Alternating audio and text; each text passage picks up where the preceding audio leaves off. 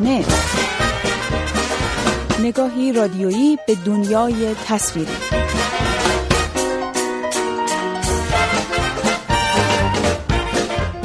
سلام و درود. بابک قفوری آذر هستم و از شما دعوت می‌کنم با شماره تازه مجله هفتگی صحنه که مروری بر نامزدهای جوایز اسکار خواهد داشت. همراه باشید. سینمای جهان. هفته گذشته با اعلام نامزدهای 87 مین دوره مراسم اهدای جوایز اسکار مشخص شد که دو فیلم بردمن و هتل بزرگ بوداپست هر کدام با نامزدی در نه رشته رقابت فشرده‌ای در دریافت جوایز امسال خواهند داشت. این دو فیلم که آثار افتتاح کننده دوره های پیشین جشنواره های مهم برلین و ونیز بودند از زمان نمایش تا کنون با تحسین و تمجید منتقدان مواجه شدند و پس از رقابت در جوایز گلدن گلوب حالا به رقابت نهایی و مهم اسکار رسیدند.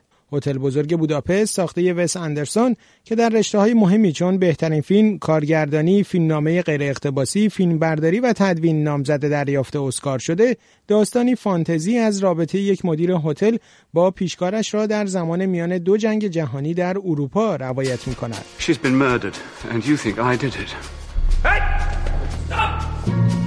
You're looking so well, darling. You really are. I don't know what sort of cream they've put on you down at the morgue, but I want some. بردمن ساخته الخاندرو گونزالس ایناریتو روایت تلاش بازیگری فراموش شده برای بازگشت به صحنه اول نمایش است. مایکل کیتون بازیگر اصلی این فیلم که به تازگی برای همین نقش بردمن برنده جایزه گلدن گلوب شده، یکی از نه نامزد این فیلم برای دریافت جایزه اسکار محسوب می شود. کارگردانی، فیلمنامه غیر اقتباسی، بازیگری مرد و زن نقش های مکمل برای ادوارد نورتون و اما استون از دیگر نامزدی های فیلم بردمن در جوایز اسکار امسال است. We had it all. You were a movie star, remember? Who was this guy? He used to be Birdman. I like that poster. Wrote this adaptation? I did, yeah. And you're directing and starring in your adaptation. That's yeah. ambitious. Are you afraid people will say you're doing this play to battle the impression that you're a washed up پیشتازی هتل بزرگ بوداپست و بردمن دو فیلمی که ساختارهای به نسبت متفاوتی در روایت داستان و پرداختشان دارند از نکات قابل توجه فهرست نامزدهای امسال اسکار بوده است.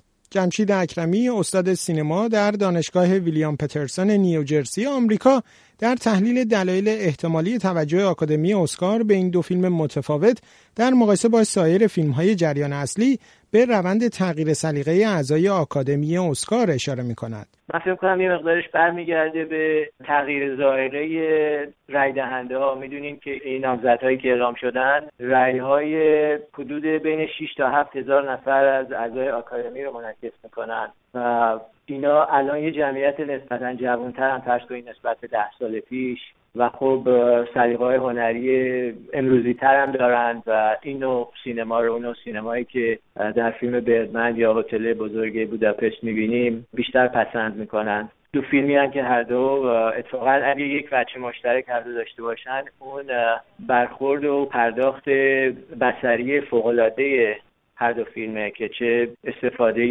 موجزی از زبان تصویر می‌کنن در واقع در داستان سرایشون. یا فیلم بردمن که به حال آقای اینیاروتی سعی کرده فیلم رو جوری در که به نظر بدون کات برسه یعنی تمام فیلم یک صحنه طولانی باشه که البته اینطوری فیلم برداری نشده ولی این تصور رو تماشاگر میده. فیلم های بازی تقلید پسر بچگی تک تیرانداز آمریکایی و فاکس کچر از دیگر فیلم های موفق امسال از نظر تعداد نامزدی در جوایز اسکار محسوب می شوند.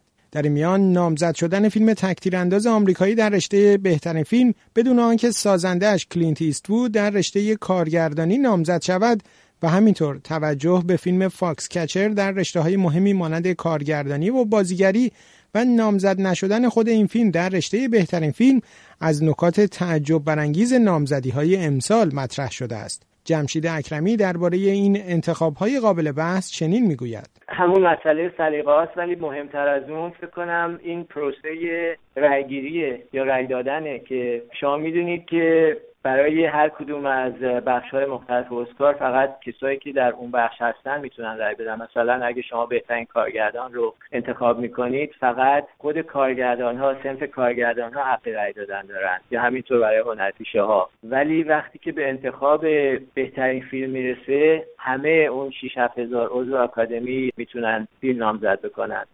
سالهای پیشم از اینجور تفاوت بوده که مثلا فیلمی که بهترین فیلم بوده نتونسته بهترین کارگردانی رو داشته باشه فیلم های ویپلش، تئوری همه چیز و سلما سه فیلم دیگر نامزد دریافت جایزه اسکار بهترین فیلم هستند که در این میان فیلم سلما با مضمونی درباره جنبش مدنی سیاه‌پوستان آمریکا با نامزدی در تنها همین رشته و بهترین ترانه از ناکامان فهرست امسال محسوب می شود. دیگر فیلم کمتر مورد توجه قرار گرفته فیلم دختر گمشده ساخته دیوید فینچر است که تنها بازیگر زنش روزاموند پایک برای اسکار بهترین بازیگر زن نامزد دریافت اسکار شده است. در اکران سینماها فیلم تک تیرانداز آمریکایی با فروش بسیار خوبش در تعطیلات روز مارتین لوترکینگ بسیاری را غافلگیر کرد. این فیلم تا پایان روز یکشنبه 90 میلیون دلار فروش کرد و رکورد بهترین فروش افتتاحیه در این تعطیلات را شکست. فیلم تکتیرانداز آمریکایی با مضمونی مرتبط با موضوع جنگ عراق این فروش بالا را در حالی به دست آورده که پیشبینی کارشناسان بازار فروش فیلم ها از احتمال فروشی 40 میلیون دلاری برای این فیلم حکایت می‌کرد. I'm willing to meet my creator and answer for every shot that I took. I'll pick it up. Drop it.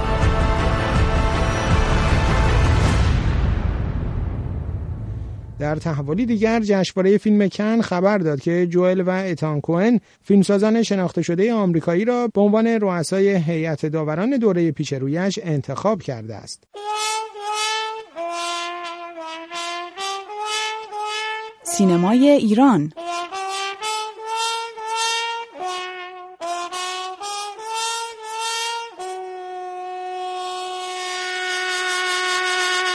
جشنواره فیلم برلین هفته گذشته فهرست نهایی فیلم های پذیرفته شده در بخش های مختلفش را اعلام کرد که بر اساس آن مشخص شد فیلم تازه جعفر پناهی با نام تاکسی در بخش مسابقه این جشنواره معتبر در کنار تازه ترین فیلم های فیلمسازان شناخته شده چون ورنر هرتسوک، وین وندرز، پیتر گرینوی، ترانس مالیک، بیل کاندوم و کنت برانا حضور خواهد داشت. از ایران به جز فیلم تاکسی فیلم پریدن از ارتفاع اولین فیلم بلند حامد رجبی در بخش پانوراما و فیلم مادر قلبتومی ساخته علی احمدزاده در بخش فروم جشنواره برلین انتخاب شده و به این ترتیب سینماگران ایرانی حضور پرشماری در دوره پیشروی این جشنواره معتبر جهانی که از حدود دو هفته دیگر در پایتخت آلمان برگزار می شود دارند.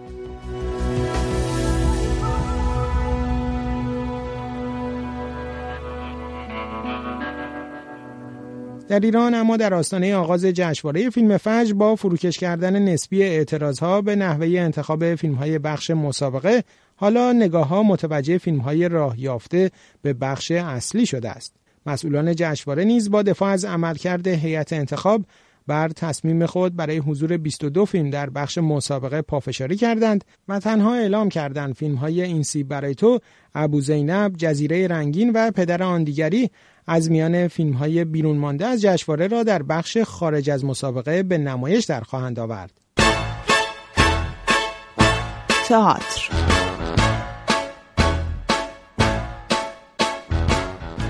سی و سومین جشنواره بین المللی تئاتر فجر از روز چهارشنبه پس از فراز و های بسیاری در راه فراهم کردن مقدماتش در تهران آغاز به کار می کند. قرار است در نخستین روز جشنواره چهارده نمایش صحنه‌ای، خیابانی و رادیویی اجرا شوند. در آخرین روزهای باقی مانده به شروع جشنواره مشخص شد که مجموعه تئاتر شهر مطابق پیشبینی ها به دلیل ادامه کار بازسازی در این مجموعه تنها با دو سالنش سالن اصلی و چهارسو در جشنواره تئاتر فجر حاضر خواهد بود.